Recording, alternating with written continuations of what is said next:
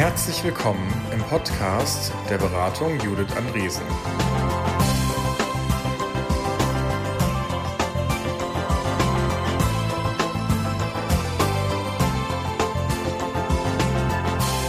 Silke Piefke und Judith Andresen unterhalten sich über das neue Normal im Personalwesen.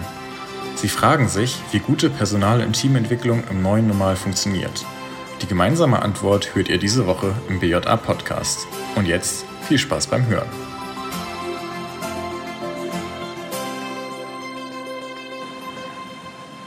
Herzlich willkommen, Silke.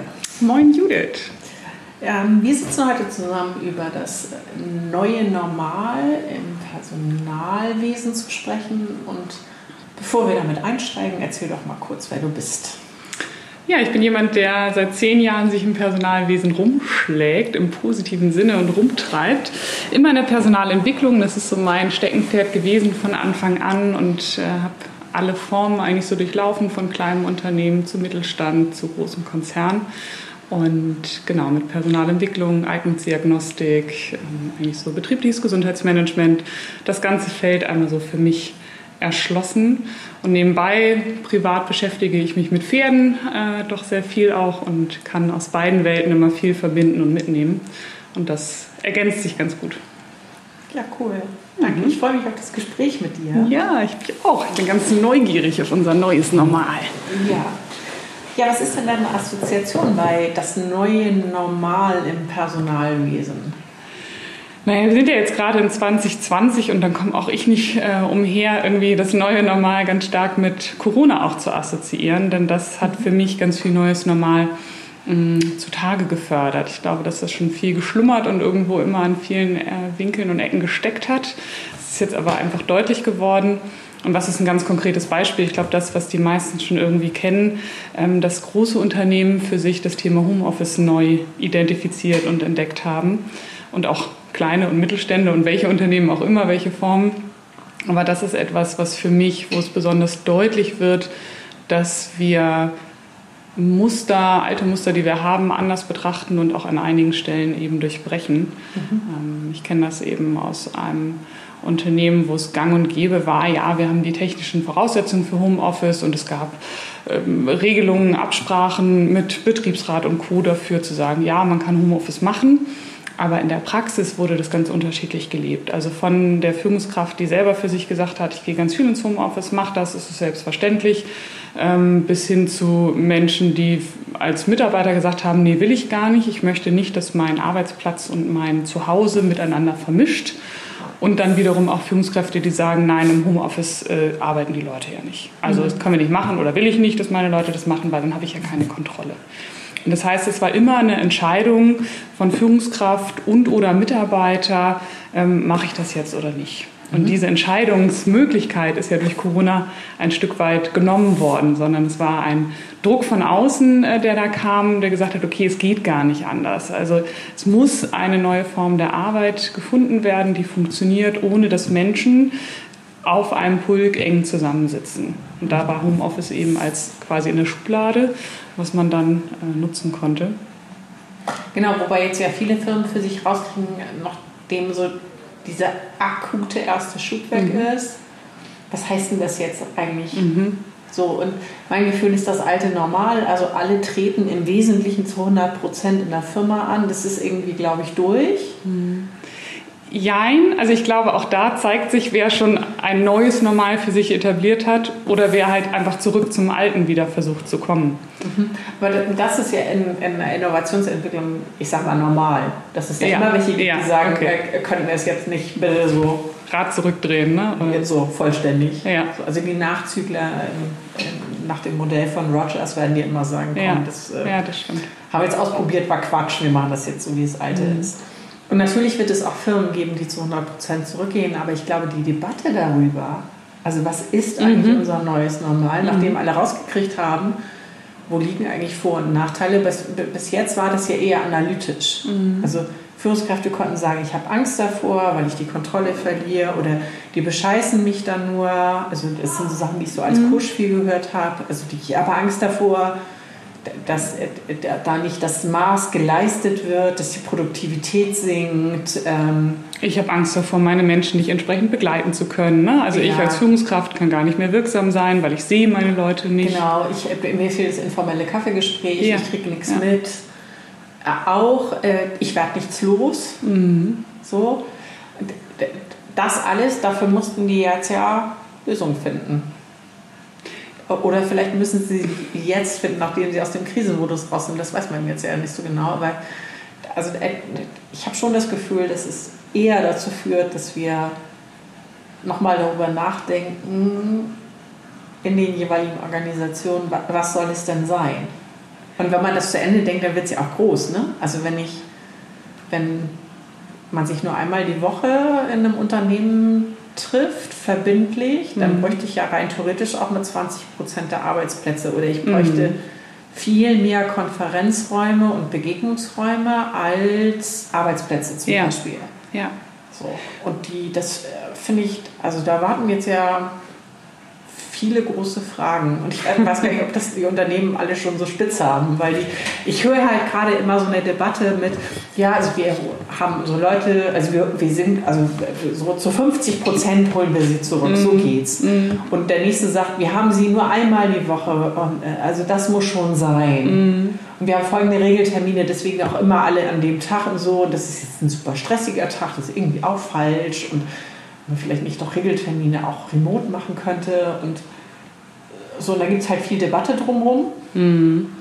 Und ich denke mal so, aber das neue Normal findet vielleicht gar nicht mehr in den Räumlichkeiten statt, die jetzt da sind da bin ich total von überzeugt und diese Strömung gab es ja vorher schon. Also wenn du ja. dir anschaust, wie viel über Arbeitsplatzkonzepte und Raumkonzepte und Gestaltung gesprochen, geschrieben, veröffentlicht, umgesetzt wurde und wie häufig es einen gewissen ja, das probieren wir jetzt mal aus. Wir nehmen dieses Konzept, das klingt cool, das klingt nach modern, das klingt nach innovativ. Keine festen Arbeitsplätze mehr. Jeder kommt morgens rein, sucht sich einen Platz, setzt sich dahin und hat seinen kleinen Rollcontainer oder eine kleine Box, die er von Platz zu Platz mitnehmen kann. Und das war's. Und damit ist eine hohe Dynamik drin. Damit brauchen wir im Zweifelsfall weniger Plätze. Wenn jemand im Urlaub ist, ist der Platz nicht die ganze Zeit ungenutzt und, und, und. Also diese Überlegungen gibt es ja viele. Und ich habe das selber äh, im Unternehmen auch gesehen, wo das dann umgesetzt wurde. Und das funktioniert auch da sehr unterschiedlich. Also von, oh cool, darauf habe ich immer gewartet, bis mhm. hin zu, ja, und am nächsten, in letzter Konsequenz nehme ich doch immer denselben Platz und setze mich genau dahin. Und das wissen alle informell schon und dann ist klar, das ist auf jeden Fall der Platz von X und Y. Genau, und da kann man ja auch schön informelle und formelle ja, Genau. So, ist, ähm, Wer hat den Fensterplatz? Ja. Manchmal war es in der also die Nummer mit den Einzelzimmern und den fest reservierten Parkplätzen war offensichtlich, mhm. ja. Mhm. Ja, man kann jetzt schneller mal ins Fettnäpfchen treten oder äh, weiß gar nicht, dass man da jetzt gerade äh, ja. ganz schön daneben greift. Aber auch da, also was ich eben gesehen habe, ist, dass es ähm, ein Konzept versucht wurde, ja einfach überzustülpen, also diese mhm. Idee zu nehmen, die ich gar nicht bewerten will, ob es jetzt eine gute oder schlechte Idee ist, aber es ähm, und gleichzeitig wurde eben nicht geguckt, was ist die Basis, auf der ich das machen will. Und was ist eigentlich meine Motivation als mhm. Unternehmen dahinter und was brauchen meine Leute? Und da sind wir wieder bei dem agilen Gedanken, ne? zu sagen, ich gucke, ne? genau, Kundennutzen oder nutzerorientiert. Also was wird da eigentlich benötigt? Welches Problem will ich eigentlich gerade lösen? Oder möchte ich nur irgendwas, was in, einer tollen, in einem tollen Podcast oder whatever irgendwo erzählt wurde, möchte ich das jetzt einfach mal für mich anwenden? Und Weil ich, glaub, ich glaube, dass es vermeintlich modern ist und ich, ich also die Frage nach Homeoffice in der akuten Phase mit ähm, alle, die die können, versuchen von zu Hause aus zu arbeiten. Ich glaube, da war der Kundennutzen sehr offensichtlich. Genau, genau. Ganz eindeutig, dass es erforderlich ist.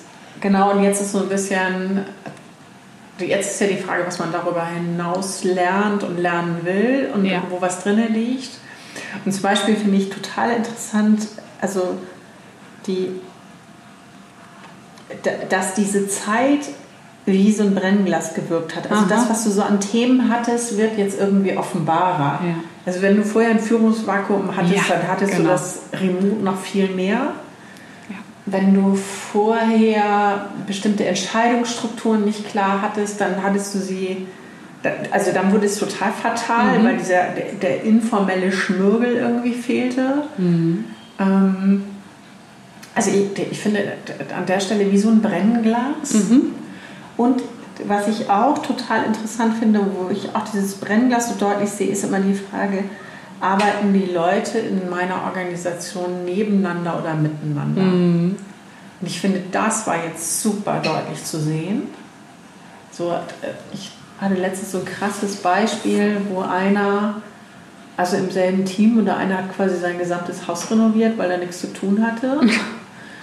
ähm, und der nächste im Team ist ersoffen in Arbeit. Ja.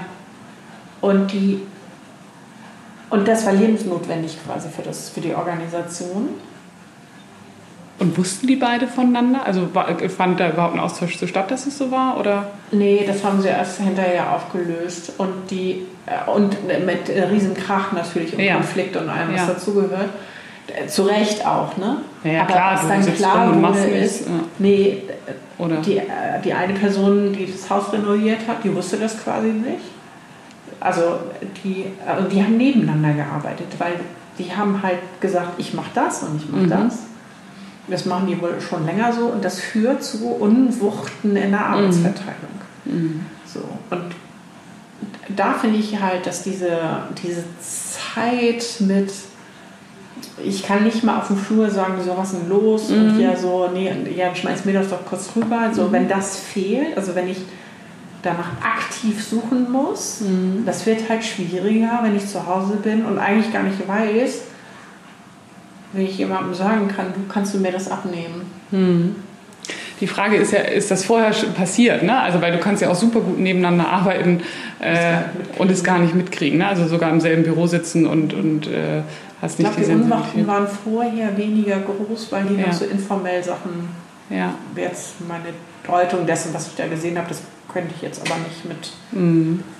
Bestimmtheit sagen. Aber mein, mein Bauchgefühl wäre, nach dem, was ich gehört habe, das war vorher weniger unwuchtig. Ja. Und die, weil da halt Präsenz noch was passiert ist, ja. was man dann, was remote dann wegfällt. Genau, ein Ausgleichsfaktor, der aber oder der vermutlich nicht ideal ist. Ne? Also er hat es zwar ein bisschen glatt gemacht, genau, dieser Ausgleichsfaktor. nebeneinander. Und, ne? Genau, und gleichzeitig in der Selbst, also hast du nicht die Selbstorganisation von diesen Menschen miteinander. Und das ja. ist ja das, was du meintest, ne? das ja. Brennglas, was es dann deutlicher macht, ja. dass im Prozess oder in der Abstimmung, in der Kommunikation was nicht funktioniert oder nicht optimal läuft.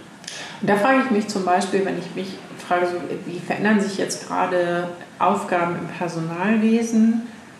Ähm, also diese Frage, wie, geht denn jetzt eigentlich unsere Zusammenarbeit? Mhm. So, die ist ja in vielen Organisationen bisher in meiner Wahrnehmung relativ mechanisch oder methodisch beantwortet mhm. worden. Mit, also wir machen jetzt alle mal eine Scrum-Schulung und dann sitzen wir alle und denken so, ja, ich weiß jetzt auch nicht so genau. So, ähm, mhm. Und ob sich das unter, also vor dem Hintergrund dessen, was wir erlebt haben, nicht verändert oder verändern sollte. Also Genau, also ich glaube, es geht in der jetzigen Zeit dann darum, mit all den individuellen Bedürfnissen, die deutlicher geworden sind. Also Corona hat es ja, oder das, die Arbeit im Homeoffice hat es ja ermöglicht, dass wir mehr und individuellen Bedürfnisse ähm, aufzeigen können, also sie selber mehr wissen ein bisschen und dass die Unternehmung darauf reagiert. Ähm, jetzt nach vorne raus ist die Frage, wie kriegen wir das alles unter einen Hut, weil das wollen wir ja zum einen und ich glaube, dass da eine große Chance drin liegt, äh, weniger Bürokapazitäten, Städteentwicklung, ne, dass du mhm. viel mehr rausnimmst aus dem, was, was wirklich in der Stadt eigentlich Unternehmen stecken und wieder mehr Wohnfläche und so hast. Das ist jetzt ein anderes Thema, ne? könnte man noch eine halbe Stunde drüber sprechen.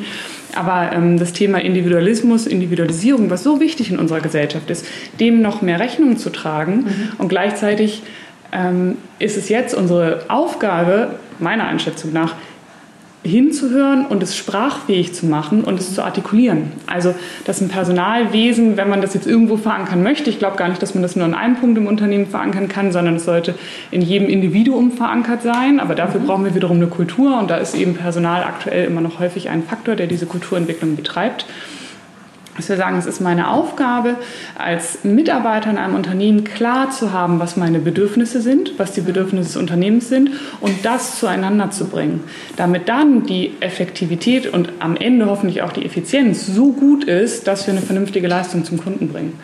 Also ähm, verstehst du, wie ich das meine? Also dass wir ich finde total interessant, dass du über Bedürfnisse sprichst Also, äh, die, die, also wenn man sich so äh, Literatur anguckt, so zu Change, klassischem Change, äh, da ist ja ein, eine sozusagen der Kritikpunkte zu sagen, ähm, viele Change-Verfahren tun so, als seien die Ziele der Mitarbeiter und Mitarbeiterin identisch mit der Organisation. Und wenn man sich dann anguckt, äh, warum es scheitert, dann kriegt genau. man raus, also nee, am Ende wollten die doch was anderes. Ja.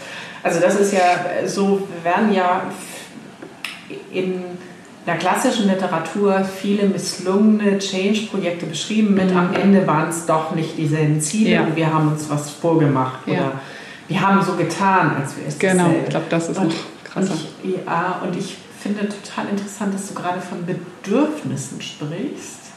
Also einen Blick für die jeweiligen Bedürfnisse zu haben.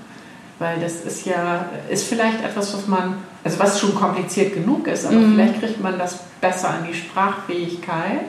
Also ich finde es abstrakter zu sagen, mhm. was ist unser gemeinsames Ziel, ähm, als zu sagen, hier treffen sich unterschiedliche Bedürfnisse. Ja.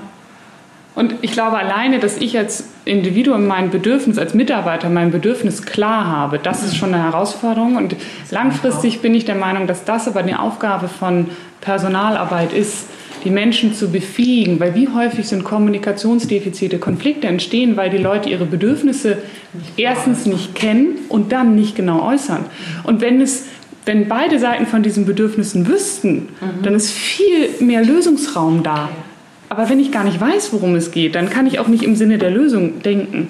Und ähm, ich glaube, dass wir diese Bedürfnismöglichkeiten jetzt nochmal erweitert haben über Arbeit im Homeoffice. Und genau dieses können wir jetzt zurück zum Alten. Nein, also wir haben die Büchse im Positiven. Es ist nicht die böse Büchse der Pandora, aber wir haben diese Möglichkeiten aufgemacht und haben, glaube ich, ganz viel auch daraus gewonnen. Weil, wenn ich überlege, dass manche ne, mir erzählen, boah, Remote ist eigentlich so cool, weil ich kann jetzt ganz ähm, gezielt auf jemanden zugreifen, habe aber ansonsten auch viel Außenfaktoren nicht mehr, ne, das laute Großraumbüro. Ich kann mal zwischendurch zwei Stunden mich rausziehen aus der Arbeit, mit meinem Hund spazieren gehen oder Kinderbetreuung, was auch immer jeder für sein Bedürfnis mhm. hat und kann abends zwischen acht und zehn, wo ich mega leistungsfähig bin, nochmal richtig reinklotzen mhm.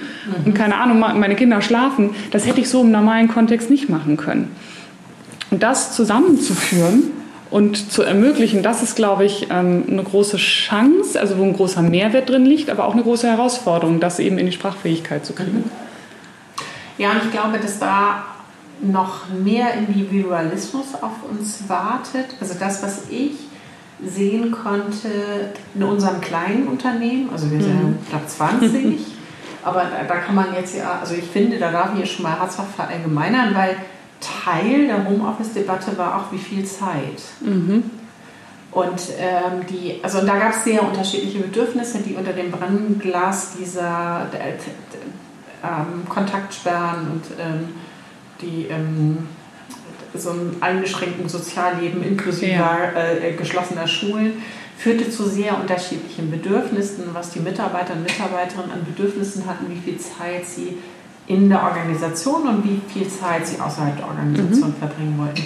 Und das fand ich total interessant. Also bei uns hat das eine hat das wiederum eine Debatte verschärft. Äh, wir haben vorher schon viel über Produktivität gesprochen. Mhm. Also so, äh, ist unser Maß eigentlich, du bist 40 Stunden hier oder ist unser Maß, was ist dein Hebel dafür, dass wir hier einen, einen bestimmten, also am Ende Umsatz machen? Mhm.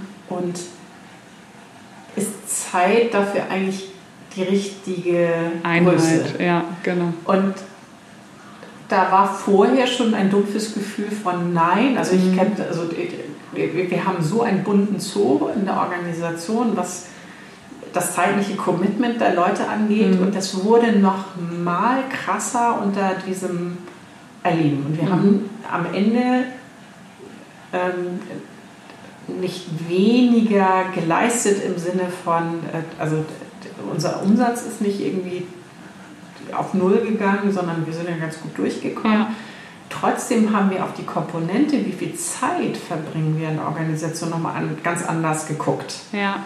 Und das fand ich, also das habe ich erstmal so zur Kenntnis genommen, spüre aber auch, dass das ganz oft implizit in dieser Homeoffice-Debatte drin ist, weil ich, es haben mir so viele Leute mhm. erzählt, wie viel produktiver sie sind.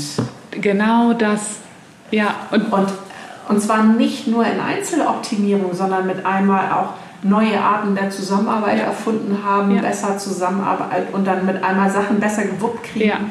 weil sie die waren halt gezwungen, weil sie nicht in einem Büro waren, das transparenter zu machen. Ja, und dann genau. läuft mit einmal, ich sag mal, so ein Pullsystem an der Kanban-Wand, ja. läuft mit einmal. Und viel fokussierter ja auch noch. Ja. Also sorry, dass ich wieder unterbreche, aber es ist ja auch noch der Gedanke, okay, wir es ist neue Situation, gefühlter Krisenmodus. In der Krise mhm. machst du nicht den ganzen kleinen Scheiß, der irgendwann mal gemacht werden müsste, mhm. sondern du dich, kümmerst dich um die wirklich wichtigen Sachen. Sagst, das muss jetzt auf jeden Fall passieren. Und ich glaube, dieser Reinigungseffekt, der dadurch mhm. eingesetzt hat, führt auch zu mehr Produktivität. Also neben ja. der äh, veränderten Arbeitsumgebung auch nochmal dieses, was ist jetzt wirklich wichtig? Mhm. Und ähm, es wäre so spannend, ich weiß nicht, ob es kluge Menschen gibt, die dazu Studien machen können, weil das, was du gerade beschrieben hast, ist ja ein sehr offener Umgang damit zu sagen, okay, ich bin gefühlt produktiver und habe aber nicht meine 40 Stunden oder so die Woche mhm. voll gekriegt. Zurzeit wird ja in vielen Unternehmen noch nach Stunden bezahlt und Überstunden werden aufgerechnet und abgebaut und du darfst nicht ins Minus oder nur x Stunden. Aber wenn wir es hinkriegen würden, diese Debatte viel mehr in Richtung Produktivität zu verschieben und es ist nicht mehr die Anwesenheitspflicht, die bezahlt wird. Bei mir wäre es am Ende egal, wenn jemand sein Projekt mit fünf Stunden Stunden am Tag schafft, mhm. ähm, ist, ist es mir doch Wumpe. Aber jetzt, ne, wenn ich ihn theoretisch für acht Stunden eingestellt habe, da also da gibt es ja schon so Unternehmen, die das vorgemacht haben mit von acht auf sechs Stunden ja. und am Ende haben sie mehr Output und man denkt so, wie genau geht das ja. Aber offensichtlich. Ja. Und witzig es. ist an der Stelle ja auch äh, so ein, das, was, also die Studien, die ich kenne, sagen immer alle, es muss flat sein. Also es geht nicht darum, dass du nur 30 Stunden machst, mhm. sondern es geht darum, dass du jeden Tag sechs Stunden machst. Mhm. Das finde ich zum Beispiel eine ganz interessante Geschichte. Also, dass es darum geht, die Einzeltage zu kürzen. Ah, okay. Also nicht, dass du drei Tage zehn Stunden machst, ja, sondern genau. wirklich. Ja. Das scheint irgendwie ein Hebel zu sein.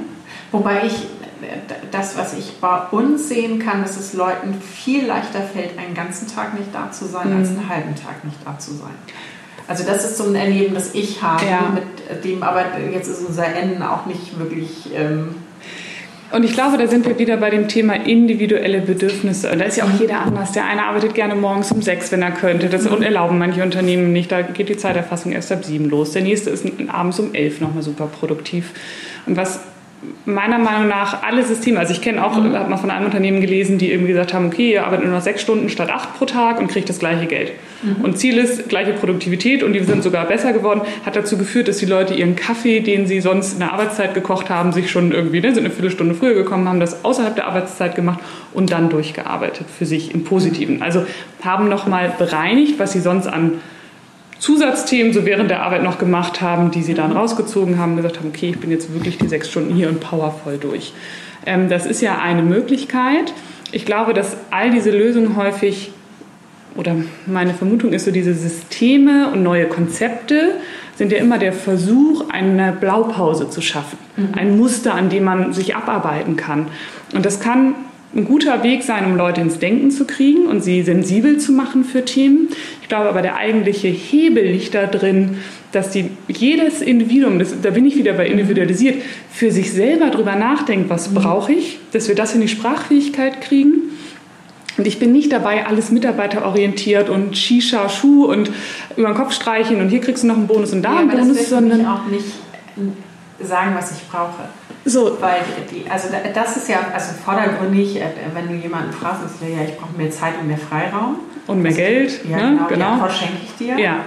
So, ähm, aber die, was ich in vielen agilen Transitionen erlebt habe, Leute sagen, ja, okay, wenn, wenn ihr das entscheiden wollt, dann entscheidet das und dann entsteht erstmal ein Entscheidungsvakuum, weil alle haben immer den Freiraum und den Entscheidungsraum gefordert. Mhm. Wenn er da ist, musst du dir den auch nehmen. Mhm. Du musst dich trauen, den mhm. zu nehmen. Und da ist, da ist eine Hürde drin. Und die ähm, und äh, ganz viel unserer agilen Transition haben damit zu tun, dass wir genau da unterstützen, dass Leute sich das trauen. Das sind ja. Vorbehalte, das sind Ängste, da, sind, da ist manchmal nicht Gedachtes, also so mhm. ein das macht mein Vorgesetzter oder meine Vorgesetzte und dann ist es so weggeschoben ja. und dann ist da überhaupt keine Auseinandersetzung damit. Und dann sagt man, ja, okay, aber jetzt im Rahmen der Selbstorganisation wäre Bombe, wenn ihr das jetzt hier irgendwie so, macht doch mal. Ja, wenn wir es jetzt falsch machen, ja, mit einer relativ großen Wahrscheinlichkeit wird der erste Versuch falsch sein. So, aber so geht Lernen. Ne? Ja. Also ich ja. meine, äh, kein Kind fängt an zu laufen, indem es sich hinstellt. Und läuft perfekt. Und läuft genau. perfekt. Sondern, also ich habe da relativ vielen Butschern zugesehen, ja. wie die also wahlweise nach vorne oder nach hinten, so, so eine Pepper scheint ja ganz gut abzufingern. Das kann man und so im Kopf optimieren mit Kopf ist auch hart. Notfall aus. Ja. So, also ich würde mal sagen, so geht Lernen. Ne? Also die, die, da, da gibt es viele Fehlschläge. Und das ist ja was, was wir uns in vielen Fällen nicht erlauben. Mhm. Das stimmt. Unsere Kultur gibt es ja auch nicht her. Ne? Es ist immer so dieses, der erste Schuss muss sitzen und mach es perfekt. Also den Anspruch, den wir haben an uns als Menschen, was du in der Schule alleine, wenn du mal überlegst, ne, es werden, die werden nicht die 100 Wörter, die du richtig geschrieben hast, angemarkert im Diktat, sondern die drei, die du falsch gemacht hast. Ne? Mhm. Das ist so ähm, immer dieses, da ist noch der Fehler, da ist noch Optimierung. Und ich glaube, einerseits ist dann, ist dann Fund drin, weil Optimierung hilft ja. Also wir wollen ja besser werden. Die Frage ist, habe ich immer nur den Fokus darauf oder stelle ich eben auch das Gute nochmal heraus?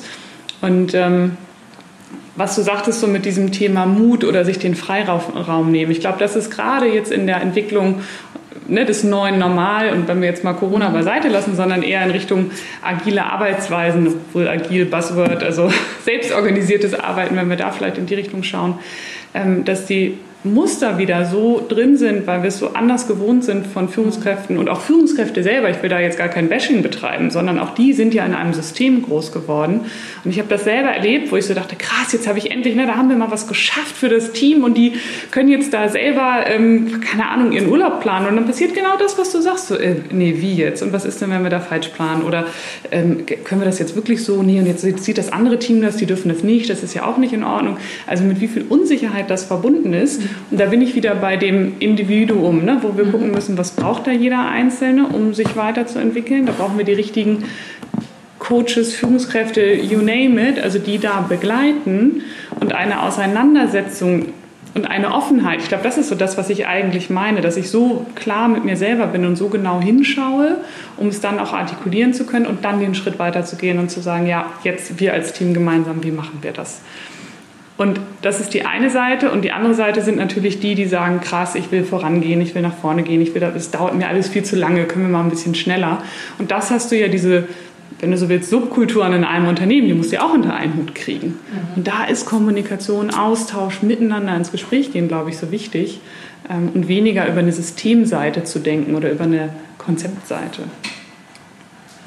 Und da eher über das Machen und ja dann drüber reden, ja, was zu erzeugen. Genau. Ja. genau. Aber auch das muss man sich ja trauen. Also mhm. ich weiß nicht, wie viele Debatten ich schon hatte mit Leuten, die gesagt haben, das, das kann ich nicht und das darf ich nicht. Mhm. Und wenn man dann ein bisschen reinguckt, dann, dann ist die erste Erlaubnis, die sie brauchen, ihre eigene. Mhm.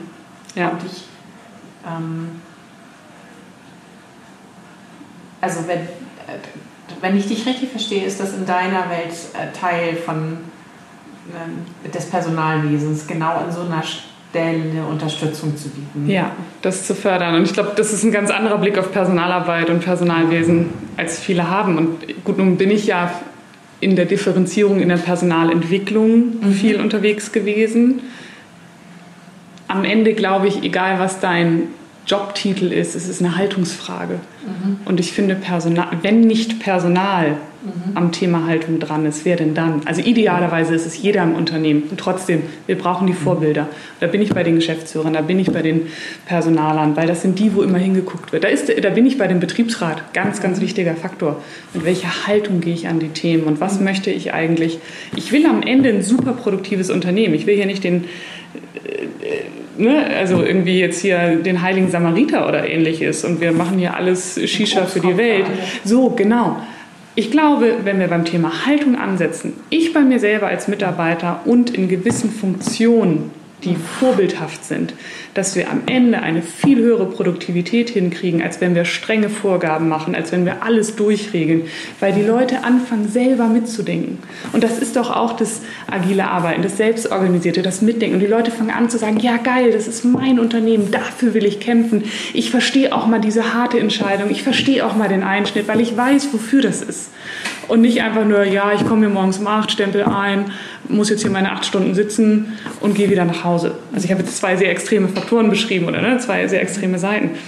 Und ich glaube, dass wir uns immer noch nicht genügend dahinter klemmen. Also diese Haltung und, und dieses im Mitarbeiter zu finden, weil da ist es. Und er findet es halt nur selber manchmal auch nicht. Wie du sagst, ne, er gibt sich die Erlaubnis nicht, ähm, da anzusetzen. Genau. Also in meiner Welt fängt Haltungsarbeit bei allen an. Mhm. Also ich Natürlich ist das womöglich leichter in einem Vorbild zu sehen, aber die, es ist auch so leicht zu sagen, der ist kein Vorbild mhm. und sich da nicht bewegen zu mhm. müssen. Und ich ähm, finde, dass wenn wir am Ende in einem Unternehmen sind, wo es womöglich Hierarchien gibt, aber die Leute sich auf Augenhöhe begegnen, mhm. dann sollte ja jeder Vorbild sein. Mhm. Und insofern so ja. glaube ich, dass ja. Erhaltung quasi bei allen anfängt. Total, also bin ich voll bei dir. Es ist halt die Frage, wie kriegst du die Entwicklung dahin? Ne? Ist genauso, wenn ich schaue, wie äh, recruited wird. Also, dass du manchmal noch siehst, ja, den haben wir, also der passt zwar noch nicht so ganz von seiner Einstellung, aber was der fachlich drauf hat, ist super. Würde ich nie machen. Also dann, ich glaube, fachliches kannst du ganz häufig auch noch weiterentwickeln, aber wenn die Haltung nicht stimmt, wenn ich immer das Gefühl habe, das wird der sein, der Unruhe ins Team bringt, dann ist das, also ich habe es in der Führungskräfteentwicklung lange Jahre gesehen, ne? oh, die Zahlen stimmen, super, ja, aber geht überhaupt nicht mit in der Thema, im Thema Change, führt seine Leute extrem eng, null entwickelnd und, und, und. Und du hast eine hohe Fluktuation da drin, dann merkst du doch, irgendwas ist nicht in Ordnung. Und das strahlt ja auch wiederum auf andere aus. Und dann den Mut zu haben, zu sagen, ich glaube daran, dass Haltung am Ende auch Produktivität bringt. Mhm da wünsche ich mir so viel, also wünsche ich mir einfach mehr Mut, mhm. bei wem es auch immer der es entscheidet, ne? also sei es der Geschäftsführer oder ein Personaler oder whoever, aber zu sagen, ich vertraue darauf, dass die ähm, Produktivität kommt, wenn die Haltung stimmt. Und das ist doch nichts anderes als selbstorganisiertes Arbeiten. Es ist die Haltung, die dahinter steckt. Und dann natürlich mit Prozessen und Co. gestützt, aber ja auch nicht Prozesse um der Prozesse willen, sondern weil da ein Sinn und ein Zweck hintersteckt. Jetzt habe ich die Judith erschlagen. nee, also nicht. Ich, ich finde das ein bisschen. Also ich stimme mir da total zu. Also bei uns, bei WJA, wir sagen Haltung zahlt sich immer aus. Mhm. Und wir ringen quasi täglich darum. Das finde ich super wichtig. Ähm ich merke halt, dass dieser Satz in vielen Organisationen überhaupt noch nicht verfängt, mhm. weil das halt erstmal ein sehr abstrakter Gedanke ist. So. Und die, die, wir haben ganze Manager-Generationen darauf mhm. hingewiesen und äh, hintrainiert, dass die auf Zahlen gucken und ja. auf KPIs. Und ja. Ich spüre diesen Reflex bei manchen Sachen äh, selber, also selber also oder? Ja, klar. Also, der sagt, also ja, ich bin jetzt erstmal weg, ich kümmere mich um und ich denke so, hä? Und merke so, wie geht denn das mit den Stunden? Und dann denke ich, nee, Quatschgedanke. Ja. Also das wird schon, das wird er sich ja. schon überlegt haben oder ja. die. Also, aber der Reflex ist nach mhm. wie vor da. Die, also den, und das ist ja auch so wichtig, das zuzugeben, oder? Also ich finde es gerade großartig, dass du das sagst, weil ich glaube, das hilft vielen Menschen. Also dieses, ah ja, okay, ich darf diesen Reflex haben. Weil es geht ja nicht darum zu sagen, du bist mit Knopfdruck nee, jetzt. ist ja nicht ne? weg. Also so. so nee. Und, die, und gleichzeitig weiß ich, dass eine bestimmte Art über Wirtschaftlichkeit zu reden, macht Haltung kaputt. Das mhm. weiß ich ganz sicher. Es gibt, ähm, kann ich sehen, das kann ich bei uns sehen, das kann ich auch bei anderen Klienten und Klientinnen sehen, mhm. dass die und gleichzeitig ist es so wichtig, diesen Blick dafür auch zu haben. Also mhm. zu sagen, du, ich, es ist nicht nur Shishi und mhm. also ähm, und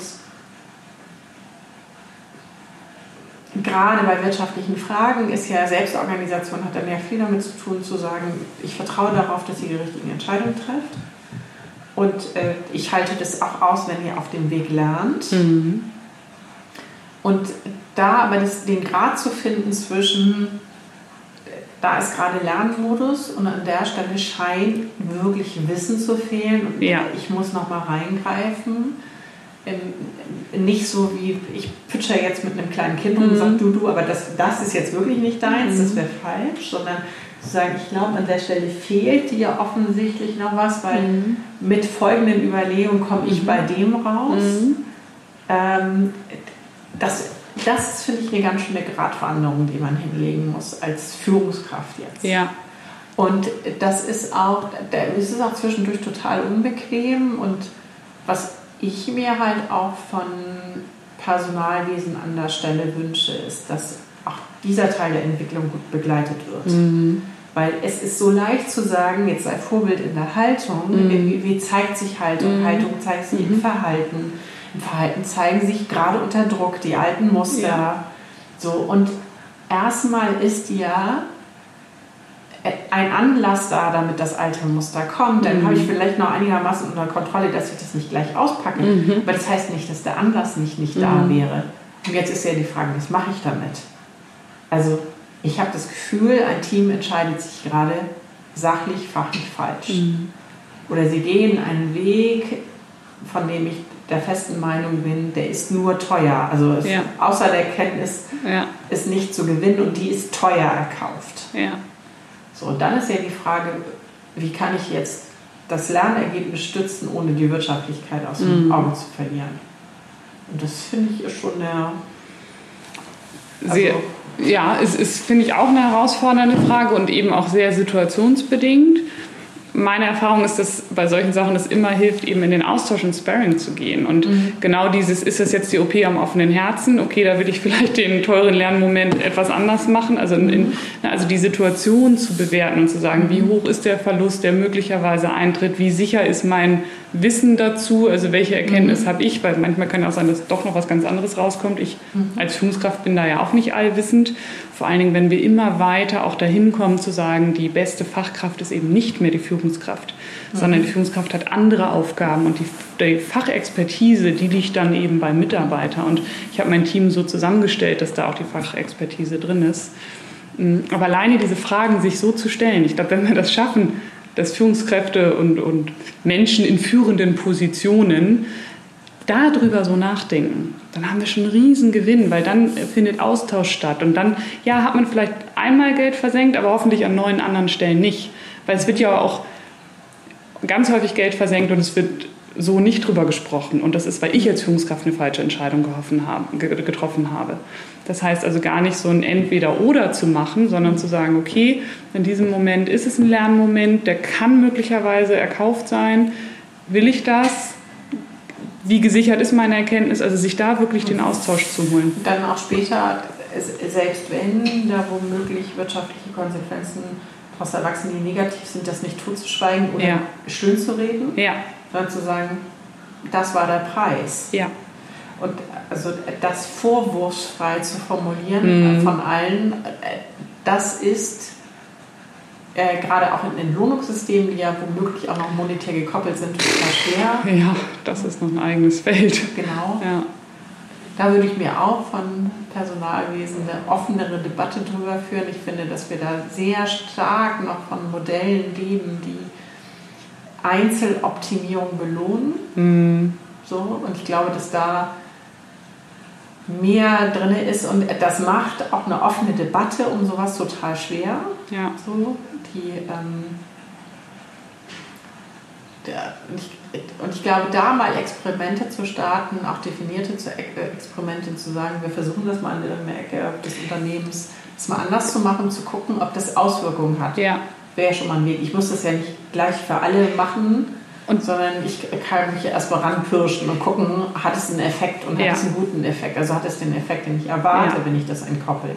Und das finde ich ist so ein schöner, also das wäre eine der wenigen Blaupausen, mit denen ich arbeiten wollen würde, ist zu sagen, ich probiere es an einer Ecke im Unternehmen aus. Schöne Formulierung, ne? Also ähm, was ich häufig erlebt habe, auch, also nehme ich mich selber überhaupt nicht von aus, war so dieser Gedanke, okay, wenn ich das jetzt so aufsetze, dann muss das ja für alle gelten und funktionieren. Und dann muss ich ja irgendwie ein System finden, was für alle fair, gerecht und hm und, und das macht es so schwer und damit auch jegliche Freiheit im Denken sofort kaputt, weil es fast ein Ding der Unmöglichkeit ist. Und gerade Entlohnungssysteme und ähm, ähm, Provision wollte ich gerade sagen, also ähm, Tantiemen, Tantiemen genau. Also Bonussysteme. Bonussysteme, genau, danke, das war das Wort.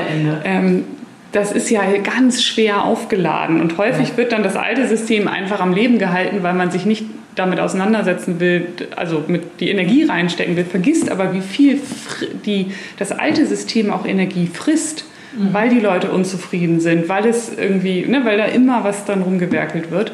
Und den Mut zu haben, zu sagen, wir machen jetzt ein Experiment und dann wirklich das auch wieder das agile Manifest oder die, die agile mhm das agile Mindset ist es für mich eigentlich noch viel mehr zu sagen, ich probiere es aus und das auch genauso zu kommunizieren. Mhm. Also auch da mit der Offenheit unterwegs zu sein, weil Geld, in, gerade auch wieder in Deutschland, ist ja immer so unter Verschluss, nein, du darfst nicht die Gehälter des anderen wissen und hu, da wird jetzt ein anderes Bonussystem eingeführt, dürfen wir dann darüber sprechen oder nicht.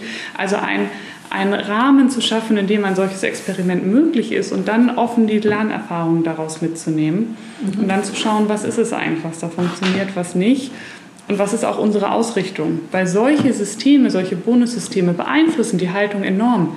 Wie soll ich teamorientiert arbeiten, wenn ich nachher am Ende den Bonus kriege, weil ich irgendwas Geiles gemacht habe und äh, andere das dann dafür nicht kriegen? Mhm.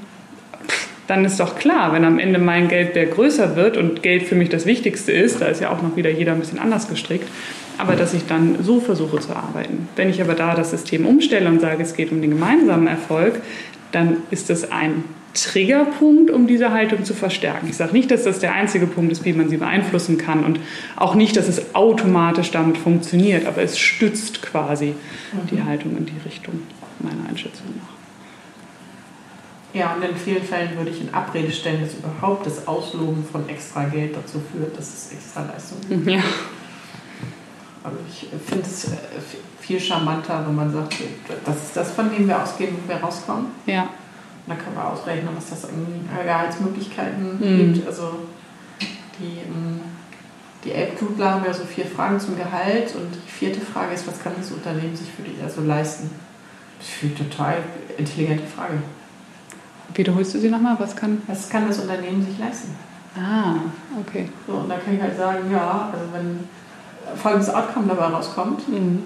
Dann wird sich das Unternehmen folgendes, also, und dann, und dann ist aber die Frage, wie kriegen wir das hin oder wie kriegt die Organisation mhm. das hin? Und das, finde ich, ist halt das, ähm, also das nimmt anders in die Pflicht, dass das nicht so vom Himmel fällt. Ja. Und dass so. ich als, ja. als Mitarbeiter dazu meinen Beitrag leiste, ja. damit wir diesen Outcome haben oder diesen ja. Output. Genau. Und und schiebt auch, finde ich, den Blick dahin. Mhm. Und, äh, so. Aber sowas offen diskutieren zu können, das ist halt, also äh, da steckt ja eine große Verletzlichkeit drin. Mhm. Wenn ich jetzt dein Wort der, des Individualismus wahrnehme, mhm. also ernst nehme, dann ist es ja auch womöglich eine, eine Aufgabe, Leute daran zu stützen, sich an der Stelle verletzlich zu zeigen. Mhm. So, äh, wir sind verletzlich ohne Ende, gerade beim Gehaltsthema. Ja. So, ich, ähm ja, da steckt sowas wie Gleichberechtigung oder Neid oder was brauche ich eigentlich zum Leben, worüber kriege ich meine Anerkennung. Also da hat ja jeder seine eigenen mhm. äh, Punkte, die da angetriggert werden. Ja, die auch zum Teil sehr groß sind. Ne? Mhm. Und wir schaffen es ja zurzeit also gesellschaftlich nach wie vor ja den Wert eines Menschen an seinem Gehalt mhm. zu messen. Wahnsinn, oder? Wenn man sich das mal eigentlich. Also wenn man das mal wirklich, ich weiß nicht, ob humanistisch oder anthroposophisch oder philosophisch betrachtet, dass man sagt, du bist mir so viel Geld wert, heißt ja für mich im Umkehrschluss dafür, ich will nicht sagen, kaufe ich dich, weil ne, ich kaufe ja nur deine Leistung, deine Arbeitsleistung ein, noch nicht ganz deine Person. Und trotzdem, wie stark das System dazu führt, dass ich mich auch als Person über Geld definiere. Mhm. Dann ich oh, da muss ich ja was wert sein. Ne? Da kriege ich ja jetzt X und Y an Gehalt. Oder der Geschäftsführer, der, der ist ja besonders wichtig, weil der verdient ja am meisten. Wie oft hört man solche Sachen? Oder noch viel geiler, nee, ich bin ja hier auch nur ein kleines Licht. Also ich bin ja auch nur Sachbearbeiter, keine Ahnung, ich bearbeite Sachen. Ich kriege ja nur ein Sachbearbeitergehalt. Also bin ich ja auch nicht so wichtig wie der Geschäftsführer. Und auf der anderen Seite, auf der ganz anderen Seite steht dann Eigentum verpflichtet. Ja. Und die, ähm, also da finde ich, also wenn man wollte, könnte man da jetzt fett in die Kapitalismuskritik mhm. einsteigen. Und ich finde das, finde das total berührend, was ich zum Teil in Coachings erlebe, wie Leute darum ringen, ihren Selbstwert von der Frage, wie viel Gehalt mhm. kriege ich eigentlich zu entkoppeln Natürlich. und sich selber zu entdecken ja. und zu sagen, also entweder ich bin okay, so wie ich bin mhm. und tatsächlich auch mit einem gesellschaftlich nicht akzeptierten Gehalt, aber mhm. zufrieden da durchgehen können. Ja. Das ist eine wahnsinnige Leistung, sich ja. davon an der Stelle von diesem Bewertungssystem zu entkoppeln oder umgekehrt für sich nochmal anders einzustehen.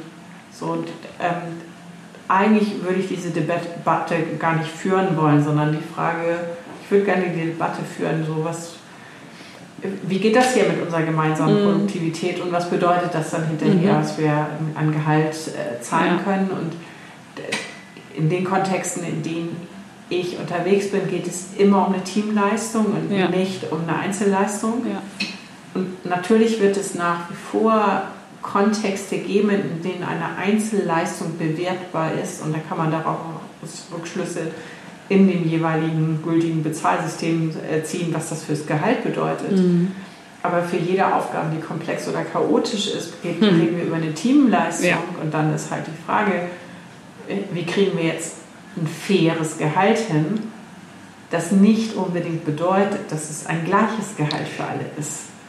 Dann sind wir bei, was ist eigentlich Entlohnung? Ne? Also ja. ist es nur das Monetäre oder was fließt da noch alles mit rein? Ich meine, das Spielfeld kannst du ja sehr groß aufziehen, ne? weil nur weil für dich eine Gehaltserhöhung im monetären Sinne das bedeutet oder Entlohnung, für den nächsten sind es freie Tage oder Flexibilität in seiner Arbeitszeit oder äh, noch ein cooleres Projekt zu kriegen, mhm. was vielleicht nicht Kernarbeitsinhalt ist oder mhm. oder oder. Genau. Das geeignete Fortbewegungsmittel Weiterbildungsmöglichkeit und, und, und. Ja. Genau, und das sind ja alles Sachen, die wir selten in der Verhandlungsmasse haben. Mhm. Und auch da ist ja ganz oft, sind ja Teamlösungen möglich, die halt am Ende des Tages nicht mehr Kosten produzieren, aber für die jeweiligen Personen äh, Großes bieten. Ja, hast du da ein Beispiel für so ein konkretes? Mm, also was ich schon erlebt habe, ist, dass so Leute ähm, ursprünglich feste Fortbildungshonorar, also äh, Budgets für mhm. Mitarbeiter und Mitarbeiterinnen hatten und die sich dann in so Teamprozessen dahin extra haben, dass es Leute gibt, die einfach Bock haben, Neues zu lernen und auch ja. Bock haben, das weiterzugeben. Ja. Und für die eine riesen Belohnung darüber zu sagen, diese drei krassen Konferenzen, die super teuer sind, mhm. die machen wir jetzt möglich und der Rest geht erstmal nicht los. Mhm und für den ist es aber okay, weil das sozusagen zurückgetragen wird. Ja. Und das, also das ist so ein Win-Win-Win am Ende. Ja. Äh, weil ich Leute in ihren Stärken gefüttert habe, mhm. die, die, sich viel besser fühlen. Am Ende ist dieses Wissen da gelandet und es hat das Unternehmen nicht mehr gekostet. Ja. Aber sie haben lauter Leute, die irgendwie zufriedener in dem sind, was mhm. sie machen. Weil die eine Fraktion war nicht gezwungen, das äh, Pflichtseminar zu machen. Genau oder noch weit irgendwo hinzureisen, weil kriegen ja. sie mit ihren Kindern oder dem Hund ja. oder ich weiß nicht wem gerade nicht unter einen Hut mhm. oder wollen gar nicht irgendwo noch fett auf eine Konferenz ich gehen. kurz noch eine äh, Werbesendung für Futterautomaten und Fische ein. du meinst, wenn man, wenn man wegfährt, seine Fische gut. So, also das heißt, wenn ich meinen Hund versorgen will, setze ich ihn bei dir ins Aquarium. Ne? Passt mein Pferd da auch rein? Fische. Fische, Futterautomaten für Fische. Ja, also wenn wir irgendwann mal einen Sponsor brauchen, ne, lassen wir den Futterautomatenhersteller für Fische äh, das mal zukommen. Aber Schatz beiseite, natürlich gibt es genau an der Stelle mhm. halt ähm, ganz unterschiedliche Bedürfnisse. Ja. Und ich finde, dass an der Stelle nicht zu sagen, jeder von euch hat jetzt, also 750 Euro müssen im Jahr für Fortbildung ausgegeben werden pro Person und Nase, ja. also, sondern zu sagen, hier gibt es ein Teambudget und jetzt gucken wir mal, ja. wie wir das sinnvoll sortiert kriegen und was für euch wichtig ist. Ja. Und dann sagt womöglich der eine ganz ehrlich, ich habe überhaupt keinen Bock auf diese Dinger, weil das ist für mich Wochentag, äh, mhm. äh, Wochenende, das geht mit Familie und Hobbys nicht. Ähm, und ich hatte auch gerne an der Stelle eine saubere Abgrenzung, weil es für mich gesünder ist. Und der nächste sagt, ich mache das total mhm. gerne. Warum dann nicht die besondere, die, der tolle Inhalt, ja. der dann ganz normal im täglichen irgendwie ja. weitergegeben wird? Genau, also das finde ich sind so zwei äh, Komponenten, nach denen man entscheiden kann. Oder auch, ich habe gerade keinen Bedarf, also keinen dringenden. Ne? Ich bin ja. gerade äh, gut und sicher im Sattel und ich, mhm. klar, Praxiserfahrung hilft immer und Austausch. Also lernen kann man immer, aber so dieses, wer hat es gerade auch wer hat gerade für sich nochmal ein größeres Lernfeld identifiziert oder eins, wo er nochmal den Output, äh, den Input von außen braucht, mhm. weil ich kriege mein Lern vielleicht, Lernfeld eher über Supervision oder was auch immer ähm, mhm. oder Austausch mit meinen Kollegen äh, weiterentwickelt. Also da auch bewusster hinzuschauen und eben nicht eine klassische Gießkanne. Ne? Ja genau, aber da sind wir wieder bei Individualisierung ja. und Individualität. Genau. Und ich finde, das Personalwesen in meinem bisherigen Erlebnis viel mit Gießkanne zu tun hat und viel mhm. mit dem Anspruch zum gleichen Zeitpunkt für mhm. alle das Gleiche, was natürlich unter bestimmten Umständen auch strukturell sehr gefördert wird. Mhm. Also ich finde, das, das, Betriebsverfassungsgesetz ist da jetzt nicht so ein... das stimmt. Ähm, ähm, wobei da auch Experimente drin stehen, wie ich jetzt mehrfach... Echt? Ja, man darf. Mal, da kennst du es ja sogar besser als ich. Ja, das, der, der, langwieriges Zusehen als Coach führt dazu, dass man natürlich auch Lösungen, die funktionieren. Und äh, tatsächlich gibt es Sachen, die man experimentell ausprobieren kann in kleineren Bereichen. Mhm. Das heißt, ich muss womöglich gar nicht für alle gleichzeitig. Schau an, da sind wir wieder an. bei dem Experiment und es einfach genau. mal testen. So, und ja. äh, kann man auch schön an Bedingungen knüpfen, die, wo auch alle ihre Bedenken in ihre Risiken reinschreiben können. Mhm. So, das finde ich irgendwie äh, einen ganz smarten Weg. Ja. Ähm, aber natürlich ist das erstmal in den Köpfen. Wir brauchen es für alle. Es muss, ja. es muss witzigerweise ist auch für alle gleichzeitig, ist glaube ich die Definition für gerecht. Also, die, also nicht die offizielle, ja. aber die gelebte. Also so ein, wir müssen das. Alle kriegen das Gleiche. Alle kriegen das, das Gleiche. Das finde ich so krass, dass das als gerecht dann häufig, ne? es ist gerecht, wenn alle das Gleiche kriegen. Und ich würde immer sagen, es ist gerecht, wenn jeder das kriegt, was er braucht in ja. dem Kontext. Ähm, weil wir sind, da bin ich wieder beim Thema Individualismus und ich glaube, das ist die größte Herausforderung, weil wir haben, natürlich ist ein Unternehmen eine Struktur und ich weiß selber, wie schwer das ist. Äh, ne? Manchmal irgendwie, man will ja das Thema Fairness oder Gleichbehandlung, das ist, glaube ich, eher so dieses, ne? das ist häufig ja dann Gleichmacherei, was dann nicht funktioniert und trotzdem willst du keinen benachteilen, du weißt aber nicht immer, was der andere braucht. Also es ist nicht so einfach, wie wir es vielleicht jetzt manchmal beschreiben. Das ist mir und ich glaube dir auch total klar. Und trotzdem ist es so der Appell, ähm, einmal genauer auch versuchen oder hinzuschauen und einmal mehr auf das Thema Bedarfe, Bedürfnisse, Individualisierung zu gucken und zu sehen, Mensch, was kann ich da noch rausholen? Weil, warum mache ich das Ganze? Damit die Leute sich abgeholt, mitgenommen fühlen und es auch sind und damit eine ganz andere Verbindung zu ihrem Unternehmen haben und anders dafür fighten. Ähm, und gleichzeitig ist das halt gerade das, also ich kann mich erinnern, ich, dass ich in meiner Führungskräfteentwicklung saß und da waren wir auch so dem Thema äh, Individualisierung und irgendwie, und dann entzündete sich da so eine harte Debatte dran und dann sagt, sagte so eine Führungskraft, die Zeit habe ich nicht. Mhm. Also ich kann nicht ja auf jeden individuell gucken. Mhm. Und äh, die und dann so ein schönes Muster und da war Zeit, es war Mensch, die, die war extrem extrem gut durchorganisiert. Also die wusste genau, was sie voneinander mhm. hat. So, und ich würde nicht mal sagen, die war Micromanagerin, sondern die, die, hatte so, sie hatte ein sehr gutes Gefühl dafür, was so in dem Team ging und nicht.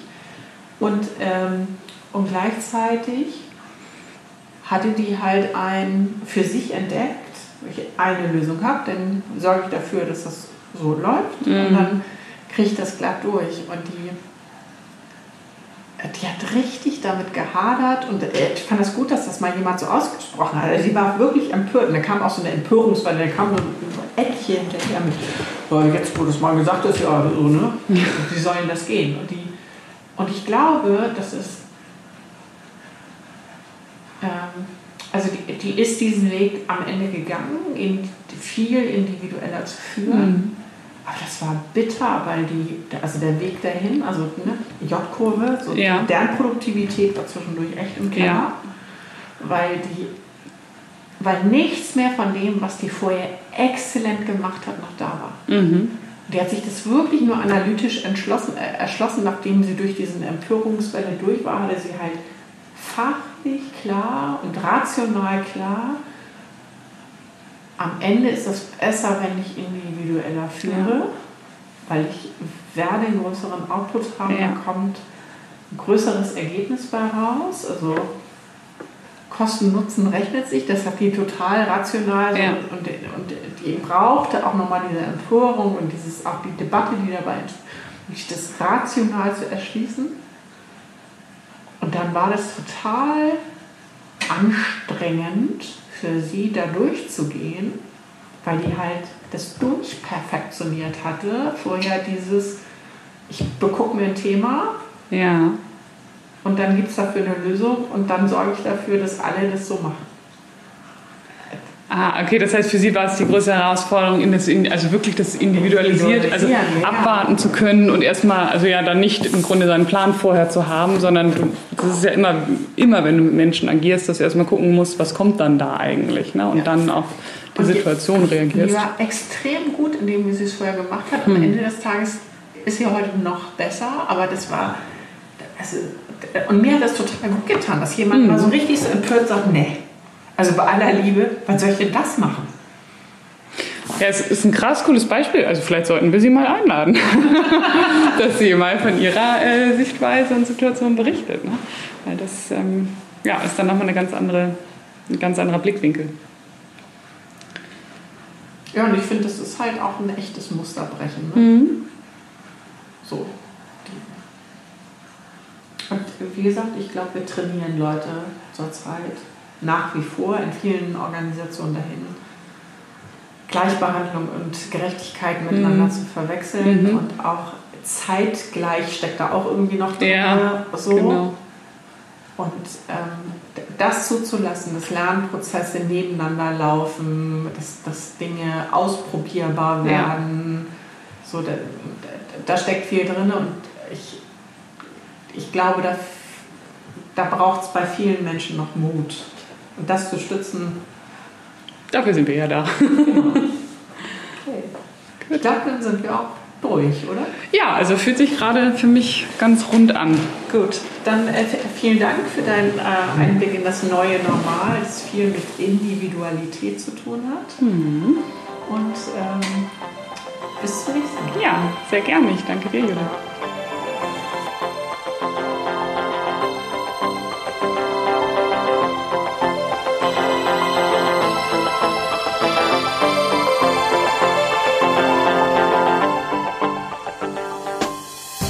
In Hamburg sagt man Tschüss.